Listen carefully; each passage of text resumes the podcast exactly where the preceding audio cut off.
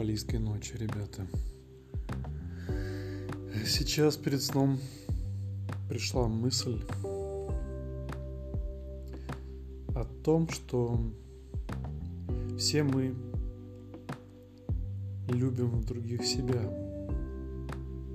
Ну, я думаю, это многие из вас уже знают, понимают. Ведь на самом деле мы стремимся к чему-то, испытываем радость от чего-то, именно потому, что это нравится нам. Не потому, что мы любим явление само по себе, а не потому, что это что-то уникальное, как вещь в себе, а именно в этом стремлении отражается удовлетворение нашей потребности в этой вещи либо явлении. Иными словами,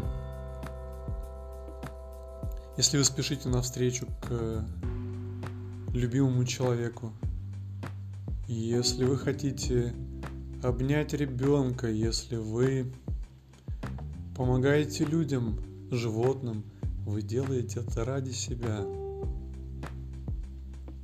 и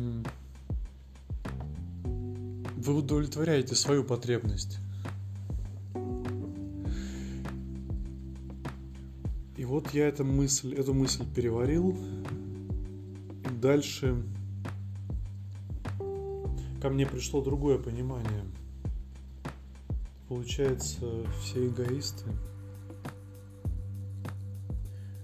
Получается, каждый замкнут на себе, и выходит, что никто тебя не любит только потому, что ты есть, а тебя любят за то, что ты можешь дать кому-то. И как-то мне стало немного грустно от этой мысли, с одной стороны. Ну, лишь немного, потому что я научился принимать мир таким, какой он есть. А с другой стороны, я понял, что по сути это, это явление, это, ну вообще вот данная ситуация, когда мы, любя кого-то, на самом деле любим себя, говорит о том, что мир един, нет никого, кроме тебя.